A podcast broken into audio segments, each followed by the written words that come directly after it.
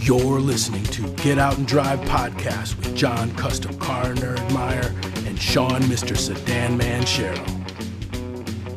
We'll be bringing you gearheads all the information you never wanted to know about cars and why they should be on the road and not in your garage. Are you ready to get out and drive? Hey, we are back with the Get Out and Drive podcast. I am John, Custom Car Nerd Meyer. It sure has been crazy. We thought 2020 was nuts. 2021, we actually got to go out places and uh, hang out and have fun. Well, big thanks to everybody that had listened to us in 2020 and all the new people that we had gathered in 2021. I know most of you were probably going to work, uh, hanging out listening to the podcast and uh, building stuff in the garage that you could actually get out and drive in 2021. So that's awesome. Thanks, guys. Thanks for a bunch of feedback. We talked to so many cool guests this year. Let's run you through the highlights. I was at a museum in North Dakota once and got to sit in front of a Tucker and just actually touch it and look at it. So crazy and weird, I never thought I'd actually get to see one of them. Fast forward, I actually get to talk to Rob Ida and the grandson of Preston Tucker, Sean Tucker. I know everybody out there has a Mustang or a 57 Chevy or a VW Bug. There's, those are easy to get parts for. You want to find parts for a Tucker if you have one? And you may not know these guys, definitely check out Rob Ida and Sean Tucker. They're using 3D printing technology. Incredible forethought. They're making parts and pieces for Tuckers that uh, were were never available as uh, as restoration parts. You know, rubber stuff, windshield gaskets, and uh, and pieces, and a whole lot of different uh, current technology to uh, to build Tucker parts. Uh, incredible crew there. really cool episode, guys. You have to have to go back and listen to it if you haven't already do you find it easier to work in the virtual world or the tangible world? Uh, I think you got to you got to kind of do both, right? I think you get you get to a point in the virtual world where you can do a whole lot of early work and concept stuff, and you know get to a point where you can run through some iterations and things. Mm-hmm. But at least for me, uh, nothing beats a physical part and a physical sample, and that's you know so it's things like 3D printing and things that have that have really made that stuff easier. Mm-hmm. I, for me at least, I feel like that physical sample, you know, making pieces at some point is still, you know, a necessary piece of the puzzle. Sure, sure. And I I know I've seen the uh, the radio enclosure uh, that was built on social media, uh, Rob. I saw that. That's a beautiful looking part. Mm-hmm. Um, Thank you. Touching on that a tiny bit, are you guys going to be mass producing? I hate to use the word for you know 47 cars that are left, but mass producing parts for Tuckers? Yes, I think that we can probably provide enough um, of the items for Tuckers, being that there's only 47 of them that still exist. Most of them are together and in very good condition, and um, most of them are actually in, in museums or in show condition. But that doesn't mean that they're all correct. So there are things Understood. like uh, like rubber, you know, that fits around the windshield. The standard was to use something from the from the restoration world that maybe fit a Chevy that yeah. worked on a Tucker, but it wasn't exactly correct. Mm-hmm. So yeah, things like that we can now make available uh, so that other Tuckers can be, you know, put back into more uh, correct situation. Mm-hmm. The radio enclosure that you mentioned that we made yesterday, uh, not not every Tucker needs that. Most of them do have it, but sure. if there are a dozen or so out there that needed, yes, we can provide that. It is still a handmade part, mm-hmm. but being that we're not trying to make thousands of them, yeah, we Understood. could probably uh, furnish any any tucker that needed that that part. We can we can do it, and depending on the volume or the complexity of the part, mm-hmm. we would decide then is it going to be handmade or is it going to be produced off some kind of a tooling, mm-hmm. whether or not it's um, tooling that's made for short run or for major manufacturing.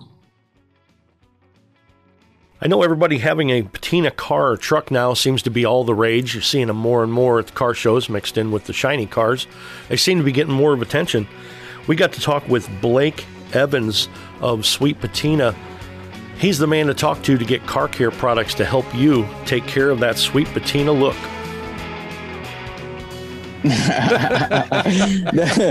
well, my mind goes a thousand miles an hour with everything that I do as far as um, you know, creating sweet patina stuff because like I said, it it's my hobby, it's my passion. Right. uh, I have a career, which is therapy, and that'll always be my career. But you know, when it comes to the sweet patina stuff and being able to get creative, uh, yes, I have a ledger of uh, or a little notepad of of things that we want to have come out, mm-hmm. you know, under the brand Sweet Patina, and it's and it's all geared towards the DIY guys mm-hmm. and the road trip guys and stuff like that. So you know, yeah, we're definitely excited for what we got coming up. Oh, very cool. Tell us about some of your uh, some of your products. I see some of your patina sauce in the back there. Yeah, so I don't know where to start with that either. so let's go for um, so yeah, we'll do a roof rack.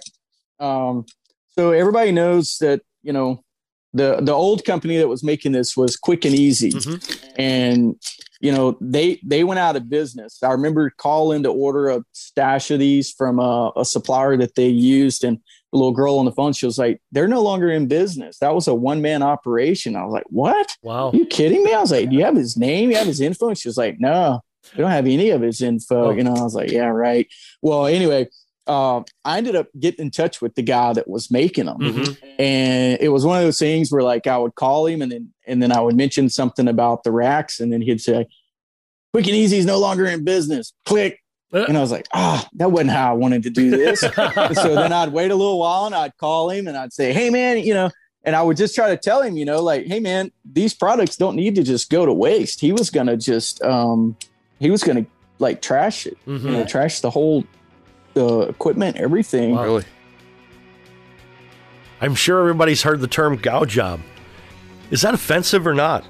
Well, we talked to Clayton Pattison, Mr. Model T, who built a gow job, and he tells us what he thinks about that term.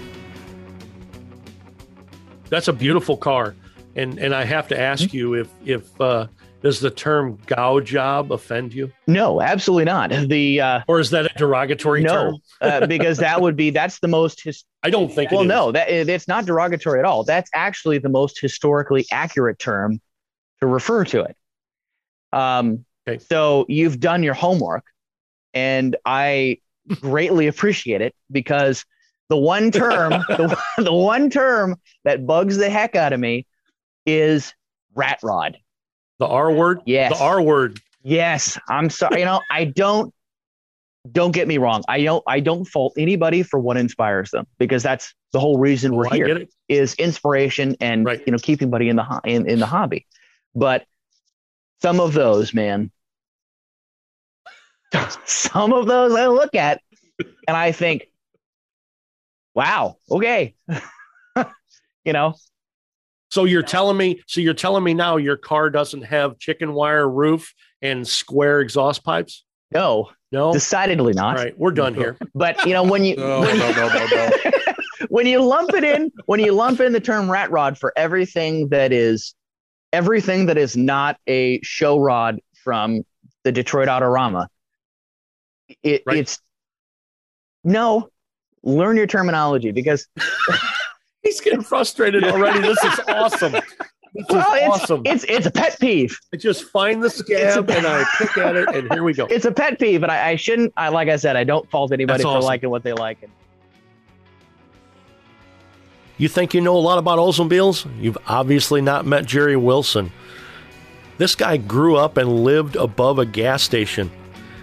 He told us a cool story about how his interest in cars was sparked by his childhood. Well, as a child, Jerry, what what drove you to be involved with cars? I mean, you're you're cruising along as and when did you decide that cars were important? Well, let me tell you, I I was born in Manchester, Iowa. Mm-hmm. In the hospital where I was born, there, there was a uh, the window in the room actually overlooked the the uh, Phillips 66 gas station that my grandfather owned. And uh, I mean, literally, with, they were on adjacent properties. And so, uh, my grandfather was involved in automobiles uh, for a long time. He had a service station. Mm-hmm. And I had an uncle who was about eight years older than me. And so, in, in a lot of ways, I spent a lot of time with him as, you know, when I was growing up. And so I got involved with the cars because my grandfather was involved with them. And I go hang out at the station uh, with with my grandfather and his friends and the other people who were there, and then go out and learn about uh, about cars. I can remember sleeping, you know, and the, they they lived in a in a house that was a four way stop, and uh, I'd sleep up in the uh, you know in the upstairs, mm-hmm. and all the windows would be open at night. And I remember when I was tiny, listening to cars that as they stopped at this at the stop sign, they'd all start up. And by the time I was just I, probably about six or seven years old, I could tell you what kind of cars they were without even seeing them because I could tell by listening to the transmissions whether it was a Plymouth. You know, you start if you start a Plymouth, if you're into Mopar, you start a Plymouth, you're going to know what what Plymouths sound like, or Pontiacs, or Chevys, or Fords, and they all had a distinct sound. And so I remember doing that. Remember my uncle learning to drive when he was 16, learning to drive a Jeep, and I was riding around in the yard with him. so that was kind of the experience that I had over the course of time. You like to get out and drive fast? So do we. We get a chance to sit down with Steve and CJ Strupp. They own the ECTA Arkansas Mile. They talk to us about what it really takes to run over 200 miles an hour safely. Because that first pass, you're not screaming. So it's tempting you to start looking around in the car and not pay attention because you get comfortable at that speed. Yeah, you think, and, and it doesn't feel as fast as you think. Yeah, gives you and but then when you do that, you'll be late on the brakes, and we're going to tell you that uh, you might need to go do that again. No harm, no foul. Nobody got hurt. Nobody right. got. Nobody's locking the brakes because they're like, "Oh my lord!" And, and we've gotten really positive feedback for the people. We are all used to the 125, 150, 175, 200, mm-hmm. and that's just we all know that. But because of our racing experience, kind of believe. Well, actually, we do believe that incidents on the track don't necessarily happen because of the speed someone's going. It's because of the operator and they've become disoriented. They've looked down. They're playing with something or what, you know, whatever it is. They become in some way distracted. And I know uh-huh. for, well, how could you be distracted? We're humans. We actually can do a whole lot in a few seconds. That's why we developed this and we've gotten really good positive feedback because there's no, okay, I went 130, now I got to go back and do it again there's an emotional component to racing, right? It's all about the emotion, it's about the ego. Well, it can also be pretty depressing too if I keep trying, I keep trying, I keep trying. I've spent like four hours and my car's just really fast. I can't keep it at that speed, or I'm, I'm just focused on that speed and looking down at, at the tach. So everyone's like, I got that. I can look around, I can become comfortable, you know, where I'm at on the track. And so everyone I talk to, they're like, that makes sense. Because here's reality. When we say, yeah, go out, you know, go as fast as you can to the half mile. Most people aren't. If they've never been there or they've been there and it's a new a new build, they're sensible people. Nobody has a death wish doing this kind of racing. We talk about top speed and how exciting it is. Nobody's got a death wish. They're going to go 130 miles an hour, 140, you know, whatever it is, and then they're going to do what Steve says. Now, if they do stop late at the mile, because when we tell them to stop with the brake, we're not saying stop. You tap the brake, so basically you indicate to us that you know where you're at in the track.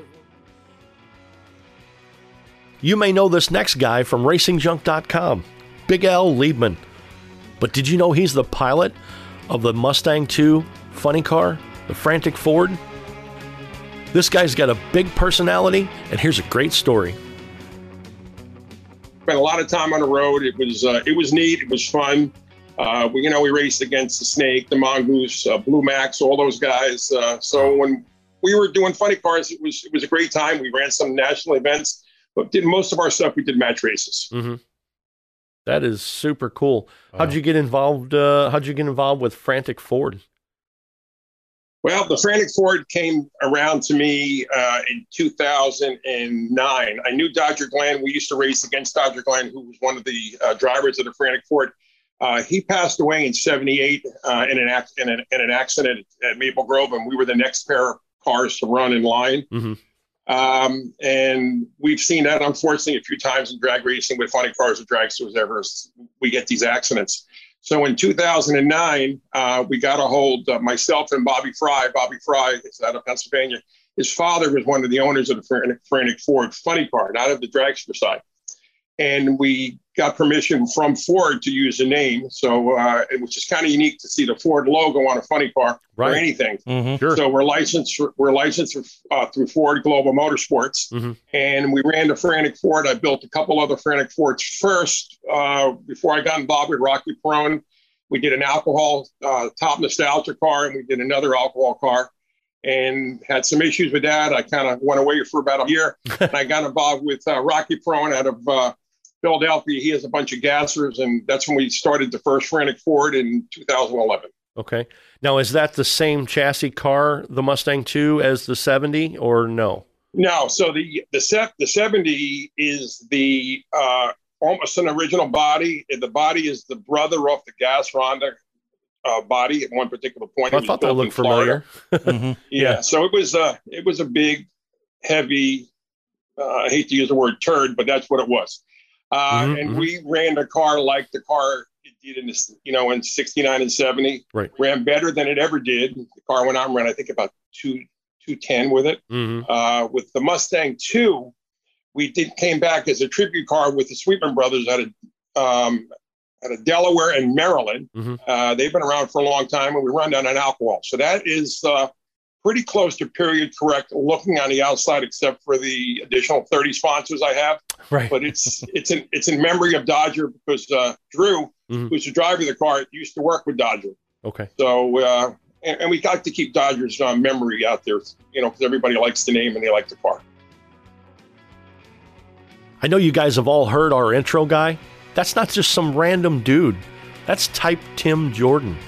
This guy plays a typewriter in a band he doesn't have a car to drive, but he was able to get out and ride. This morning, today, uh, and a couple days previous, uh, I painted Tim Jordan's motorcycle tank. You got a Harley. Yes, I got a, a 2003 FX DXT, which is a T Sport Dyna Super Glide, which is a performance touring Harley all you just said, it said motorcycle to me. I don't know what any of that is. It's it, it, it it's just most Harleys for me are just so big, mm-hmm. and I'm not a Harley guy per se. But this one in particular, especially being a hundred year anniversary, carbureted, which I love. Um, oh, it had all the special tank and everything on it. Yeah, oh, and and yeah. that's why I had you paint is because I want to take the the stock stuff off mm-hmm. and keep it in pristine condition. Right. There's, you know, when it's out on the road, it gets nicks. I, I, I think those things should be preserved. I mm-hmm. drive the, the, the, the, the motorcycle nerds crazy because I'm bastardizing a stock and, and bastardizing a stock anniversary and the, the Dyna Bros and the Dyna people. Mm-hmm. I'm sure in the car culture there might right. be a certain subsection that's more complaining mm-hmm. than the other, but in the Harley world, the Dyna people are like the worst. Right. And of course, that's the motorcycle I have. Of course, you have like to rip a, it all apart. Yeah, I come in there like a newbie asking for advice, and mm-hmm. they just clown the heck out of me, and it just makes me sad because the Sportster mm. people are really nice. Yes, but the Dyna people are really mean. Oh, but I love it. I love it because I just poke at them. Well, you just poke them with a stick. You ever been cruising through life and accidentally became the host of a 25 year running television show about cars? Well, that's what happened to Dennis Gage. Well, give us uh, give us a little history uh, to our listeners about my classic car, about your show, uh, kind of where it started from, and, and where you plan to uh, to push it to. Well, uh, well, it started as a complete accident. Mm-hmm. Um, as all great things know, do. yeah, right. it's a car accident that didn't involve a trip to the hospital. Um, and and uh, I was just, you know, I mean, I've always been a car guy, uh, um, but at the time, I was, uh, you know, like you, like you, said in the intro, I mean, I I did get a PhD in chemistry, and I I, I went from grad school to uh, Procter and Gamble for ten years, and that's where I did Pringles and stuff like that. Uh, and then from there, I went to be like uh, I was a director of global product development for a Bristol Myers Squibb company, and that's where I did Boost, the, mm-hmm. the nutritional drink. And, right and did a lot of, uh, you know, I mean, I traveled all over the world and uh, I had this sort of roving ambassador position because I was Dr. Gage, but I was also, after 10 years of P&G, I had a lot of marketing knowledge and, you know, which you don't usually combine. And uh, so it was a good gig. Um, but I, I just, you know, I mean, I've done corporate R and D for 15 years, and I, uh, and I, it, it, through just a complete accident, I had a chance meeting with the guy that uh, ended up being my business partner for about 15 years, and, and was the guy that had the idea for the show. Explained what he was doing, you know, I, I, got this idea for a show, and you know, I, I uh, this is like back in 1995, and uh, you know, I've been trying to find a host all over the country, and I find all these TV guys that, you know, don't know anything about cars, all these car guys that you know can't put three words together into a sentence, and you know, you know, you you seem to know a lot about cars. You're kind of a character. That's a hell of a mustache. Um, you know, if if we get through the because we were shooting a commercial that's how we met, actually. Mm-hmm. Uh, recruiting somebody that looked like a turn of the century scholar. Well, there you, you know. go. Bingo. 2021 was crazy. We talked to people all sorts of different ways on Zoom and everything. We talked with the director of the Great Race, Jeff Stumb, actually from the seat of his Great Race winning car. And I guess the, the, one of the neatest cars I have is a 1928 Buick uh, Country Club Coupe. And it has optional uh, wire wheels and it has uh, side mounts. So it has six wire wheels. Mm-hmm. And the, this was the last car that Barney Oldfield, the great racer from the early 20th century, is the last car that he ever owned. Wow. Hmm. That sounds like a pretty cool lineup there. That's uh, that's that sounds like some pretty cool cars. The great race. Go ahead. The great race has always had our little mascot right here, and that is Barney Oldfield. That's that's kind of our our mascot. Cool. That car that you're sitting in has it been restored? Is it a survivor? Was it restored by you? I did not restore it, although we've had to rebuild the engine mm-hmm. after the 2005 uh, Great Race uh, I threw a rod on the last day. Mm. Uh, we went all the way from Washington D.C. to Tacoma, Washington, mm-hmm. and we were at the base of Mount Rainier, heading in Tacoma, and threw a rod. So it, we I have rebuilt the, the engine in this car, uh, but it was restored uh, mid '90s, the mid I guess the mid '90s the last time. But it's been driven, mm-hmm. like I say, so many miles uh, that it's yeah, it's, it, it's a driver. It has a lot of wear and tear on it. Right. It's not it's not perfect by any means. Cars are meant to be driven, so right. Absolutely. no matter what you do, always so, get out and drive. Exactly. Yeah. So how long have you owned that car? Uh, probably close to twenty years. Wow, yeah, wow. a little while then. Okay. Oh, you've got it's the only car I have that's not for sale. We all like to get out and drive fast, but more importantly, we need to stop we learned all about the stopping power of Baer brakes from Tim King. Now we've actually started to take a step back and we one of our newest product lines is what we call the classic series and it's really what going back to our roots where we're offering an affordable brake kit that has an 11 inch drilled and slotted rotor mm-hmm. with a two piston caliper and it's a complete kit. I mean, it comes with the hoses and everything. It's like 695 bucks for an axle. Wow. Oh, wow. And so even though we're going into the future, we've kind of taken somewhat of a step back so how I always equate this is if you go to like a Goodguys event, 3,000 cars there. Well, there's 100 guys over there racing the autocross circuit. And we've always focused a lot on those guys because those guys are pushing the limits and that helps us develop our product. Mm-hmm. But we were kind of missing the boat, so to speak, with the 2,000 cars that are on the show field. And we said, hey, let's let's help these guys out too because they still need great brakes mm-hmm. and they still want to run their factory 15 inch wheels, right. but they don't need a six piston 14 inch rotor to stop their car because they're just cruising around right, right. correct. So that's really where we've kind of reeled ourselves in a little bit and started to change our focus for this next year or two I see. And and I've always run into people that still want to run even a 14 inch wheel. Is that something that's like the smallest that you guys get into? Because a lot of the the 60s cars had a 14 inch wheel, and I've some people are looking more for outward accuracy. And do you offer anything like that for the 14 inch wheel people? Yeah, a lot of the the classic series, a lot of those wheels or brakes will fit inside of a 14 inch wheel. It kind of depends on the wheel. Understood. And right. All of our brakes yeah, all of our brakes, there's a template online. You could download, print it out, and okay. physically fit it. But yeah, they're they're 11 inch rotor with a two piston caliper, so it's a pretty compact package. Right. In the rear, we even do a 10 and a half inch rotor with a single piston, mm-hmm. so that'll for sure fit there. If you're a car nerd like me and you love automotive history, the Automotive History Preservation Society has everything you need. We talk with Bob Giarametta about how he's keeping the history alive. What we do is we operate a digital library, and what that means is we make images of all kinds of automotive documents from advertisements to service manuals, and we place them in this library for people to access for free.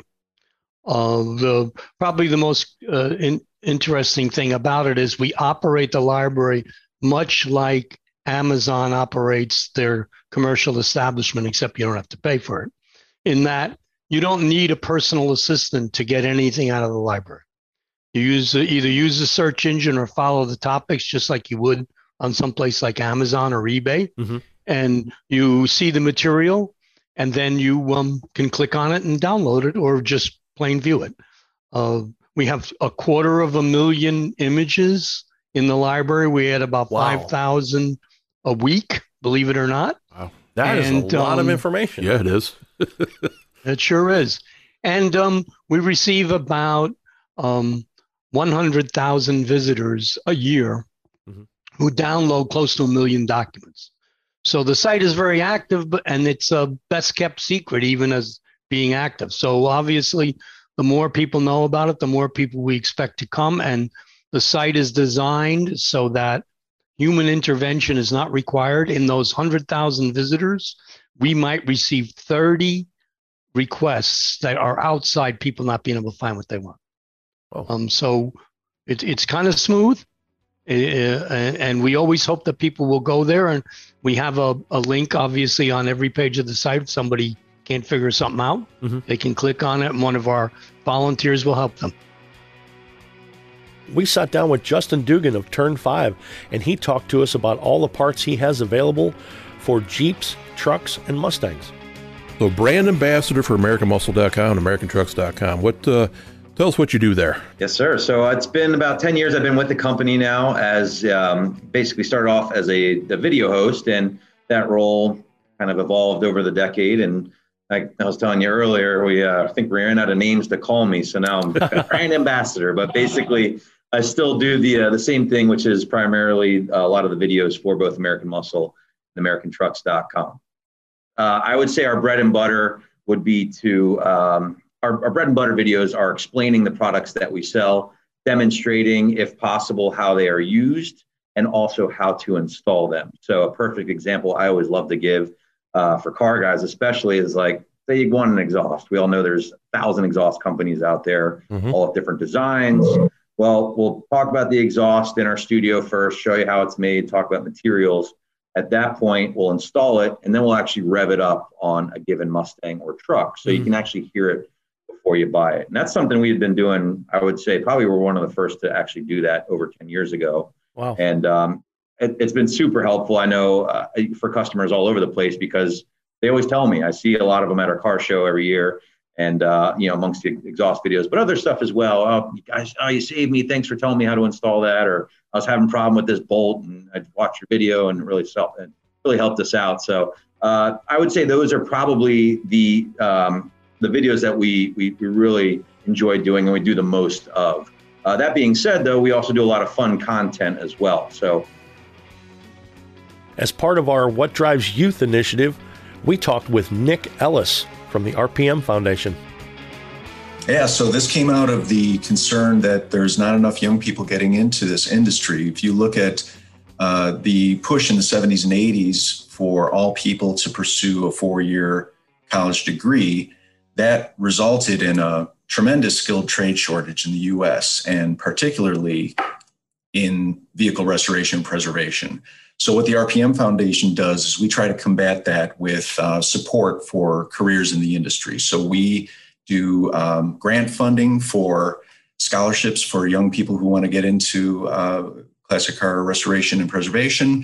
We do um, other types of grant funding like internships, apprenticeships We'll support high schools that have a, a project that they're working on with um, uh, parts and equipment funding. Uh, aside from the grant funding, we've got programs of our own where we um, uh, do apprenticeships and internships of our own, and we do programs to introduce young people to different aspects of the industry. So anything we can do to and to influence and welcome young people into the industry, it's what we do. Oh, very cool. You know, Nick, how many high schools do you find that have some sort of program anymore? Yeah, that's an excellent point. I mean, we're seeing it disappearing at an alarming rate, and but I mean, as, as far as the programs themselves go, the ones that are still existing uh, are very well attended. We've got a school in Wisconsin called Freedom High School in Wisconsin. All of the other programs are seeing drops in the enrollment, any of the elective courses, but this one in particular it just keeps increasing every year. There's more and more interest in it. So that's why I was glad to hear you say earlier that there's you know, there is genuine interest among this generation. We hear a lot of people saying, kind of going negative on it, saying, oh, kids today, they don't care about cars. What we have to be asking ourselves is, why are there not more young people getting into this? And what can we be doing to engage them and in- increase their participation in it? What's the F2000 Racing Series? We found out with Peter West, uh, so uh, tell us a little about about uh, Pacific F2000 Racing. Well, we are an open wheel series that ostensibly is a development series where young drivers can get a start on their open wheel pro careers. Uh, now there are also older guys like myself that stick around, and we're not we're not looking to move up, but there's still a fair amount of driving talent. Quite a few young guys have gotten a career start in our series. And one of the things that's cool for me personally is that when I watched the Indy 500 as I did this year, there are about nine guys in that race that I have raced with. It's good to have somebody that you can see that uh, you have raced with and and come up with uh, in in the circuit. That that's fun. So uh, before before these guys come to you, I'm sure you're not like the starting point for for their racing. Where what other forms of racing would they be doing before they come to your your uh, racing? Mm, for many of them, karting. Uh, now there's karting, and then there's karting. you know, there's local karting, which here in Southern California we have some pretty good local karting organizations. But then there's national karting, which is much more serious, also much more expensive. Uh, but yeah, and that's really where a lot of our drivers come from is from the national karting scene like SKUSA. And then there are other lower open wheel classes like Formula 1600 where these guys get to drive and then they look at Pacific Formula 2000 as a way to step up to cars with a little more power, more aero, a little bit better level of driving talent. Faster with Finnegan with cafeteria trays? Yeah, that happened. Now we, now we ask everybody, and it's the stupidest question ever what car did you take your driver's test in? Ooh, 86 Buick Skylark. Biggest pile of crap ever. you want, oh, you want to hear something about that? Hell so, yes. Um, let me tell you. How'd you break it? How'd so, you uh, crash uh, it? How'd you parallel park it up on the curb? All of that. I got all of that. It's all related. so, um, um, and so then my mom starts teaching me to drive. Um, during like the three months I had between I had my learner's permit and was going for my driver's test at 16. And one day we get on the highway in this car, and you know I begged her to drive, and she's trying to teach me and give me some hours behind the wheel. And I get on the highway, and just people are flying by us and honking and yelling, and she's she's pretty flazzled. She's like, hmm. "What? I don't get it." I'm like, "I don't either." Know, I'm going 55, mom. I have no idea why these people are so pissed off. And mm. well, the car was digital and somebody had put a button and put it on kilometers. Oh. so we're on the highway going like 32, you know, or oh, yeah. whatever. Um, and then, uh, so I took my driver's test in that car and I passed. And then, um, right about that time, my Camaro developed a rear main leak and because I didn't know any better, I thought that meant we had to rebuild the engine. So oh. took the motor out, and my neighbor and I tried to rebuild it together. Didn't go well. Um, and then uh, somebody else had to actually rebuild the motor a second time. And I finally get that car back together and on the road. And I totally, in the middle of a rainstorm, like my car just starts hydroplaning. and I go head on into a brick wall and then sideways into a phone pole. Oh. And uh, car's totaled. Like the phone pole hit the driver's door. The driver's door hit the driver's seat, ripped it out of the floorboard, and just laid me in the passenger seat. And uh, I ended up crawling out what would have been the back window and sitting on the curb in the rain. And um, the car is like a foot shorter and U-shaped. The rear end's knocked out of it. Like it, it's a mess. And the fire department comes and they're like, "Where's the driver?" Oh, it's me. You should be dead, but I'm not because you know, good old American Iron saved me. Um, and the reason I'm telling you all this is I end up right back in that crappy 86 Buick Skylark for my senior year of high school. Oh. Um, and the only good redeeming value of that car is that, you know, you can do e-brake slides on fast food trays because it's front wheel drive. And as, and as I discovered, if you jump it enough times and blow out the rear struts, um, you can then shift really fast from reverse to drive while grabbing the e-brake and you can actually make the back of the car hop up and down off the ground like it's got hydraulics um, and there's the story How do you jam 53 events in 52 weeks a year? I, I have no idea either. But we found out from Jeanette Desjardins, the founder of Car Chicks. So tell us a little bit about Car Chicks. What what all do you guys do? Sure. So, Car Chicks, it's the premier motorsports organization for women. We advertise and promote women in motorsports and the automotive industry. Um, we I started this about the end of 2009, but it like officially launched in 2010. So we've been doing this for about 11 years. Um, in addition to, you know, helping um, women promote themselves or networking them or um, help, you know, helping them market themselves to get them in different careers or opportunities. We also were hosting uh, like ladies only drag races and battle of the sexes. We also did a lot of fundraisers for breast cancer, the 4-H Foundation. Prior to COVID, we're doing about four to six a year. And then when COVID hit, we canceled all of our races that year, but we still went on the road full time to keep the mission alive and help keep the motor indus- motorsports industry going.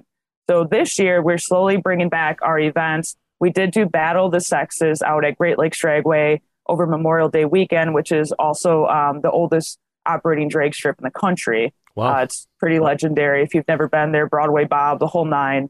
Um, so that's what we do. And this all, it all just kind of like, it just keeps getting bigger and bigger and bigger. And I remember in, in 2000, no, in 2019, all of a sudden, because we have such a huge database of women drivers, we have people that are starting to use us as scouts when they're trying to replace drivers or look for different opportunities, whether it's in drag racing, circle track, um, things like that, or even uh, recommendations for talent for industry jobs. Wow. Oh, very that was cool. that was going to be a question. Was um, Oh, sorry. no, no, it's fine. It's fine. You didn't blow it up or nothing. It's fine. I can. I that was something that was severely on my mind. Was if you guys get people looking for women specifically, like you say, you have scouts. Did you get that a lot? That that people are coming to you now? Yeah, so in the last couple years, absolutely. Um, people, because we've been around for 11 years now, and so people recognize that we have these huge databases and net and connections in the industry. As a custom car nerd, I didn't know a whole lot about diesel racing, but I sure did after we sat down with Ron Knock from Diesel Motorsports. Well, I know you talked about getting uh, getting the younger generation involved with uh, with Diesel Motorsports. That's a lot of what we're our our real deal and what we're promoting constantly on our podcast. Um, what are you guys actively doing to get other the younger folks involved? You know, in these rural communities, uh, many of them do come from farms and small towns, Mm-hmm. and they learn to drive at 15 years old. They have to to get to a job. Sure. Or even to school. I mean, a lot of these small towns don't even have their own schools anymore. Wow. They got to drive to the next town to get to school. Mm-hmm. So, you know, the youth market is getting into the in rural areas driving early, just like we went through. And uh, you know, in big cities, I've heard of kids that are graduating from high school that don't even have a driver's license. Wow. Yeah. So it's a different uh, that's where our market is, is the rural market. These kids get grandpa's pickup or their dad's pickup.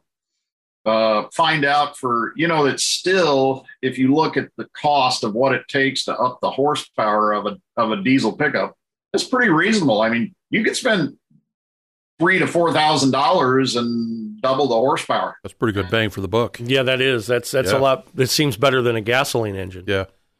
Well, try to do that on a sport compact. Right. That's not going to happen. No, that's Right. not going to happen. So that's the reason these kids like it. And come on, what's more American than a big four wheel drive pickup? I wish somebody would have told my 16 year old self way back when that doing donuts in the snow could actually be a career. We got to talk with Matt Haugen of Haugen Racing.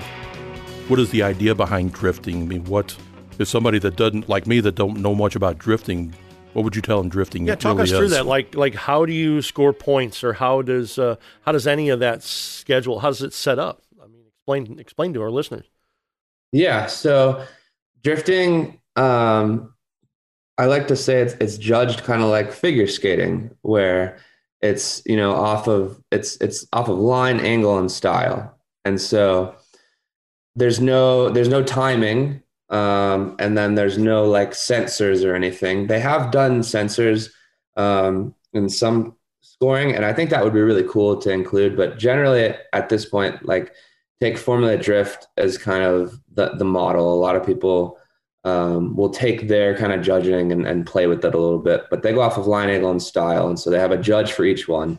So before the competition starts, we'll have a driver's meeting and the judges will, will have a track map and they'll say, this is where we want you on track. And so they'll have what they call outer zones, touch and goes, inner clips.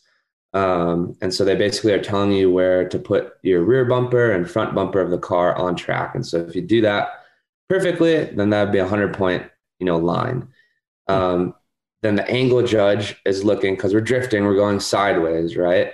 Um, and so you could be, you know, slightly sideways or like really sideways. And so the angle judge is wanting you to be pretty much as sideways as you can, but still staying online and keeping up a really fast pace. And so, and then the style judge is kind of the one where it, it gets really crazy, but they're looking for like, you know, how aggressive did you enter? Because there's a lot of ways, different ways to enter a drift.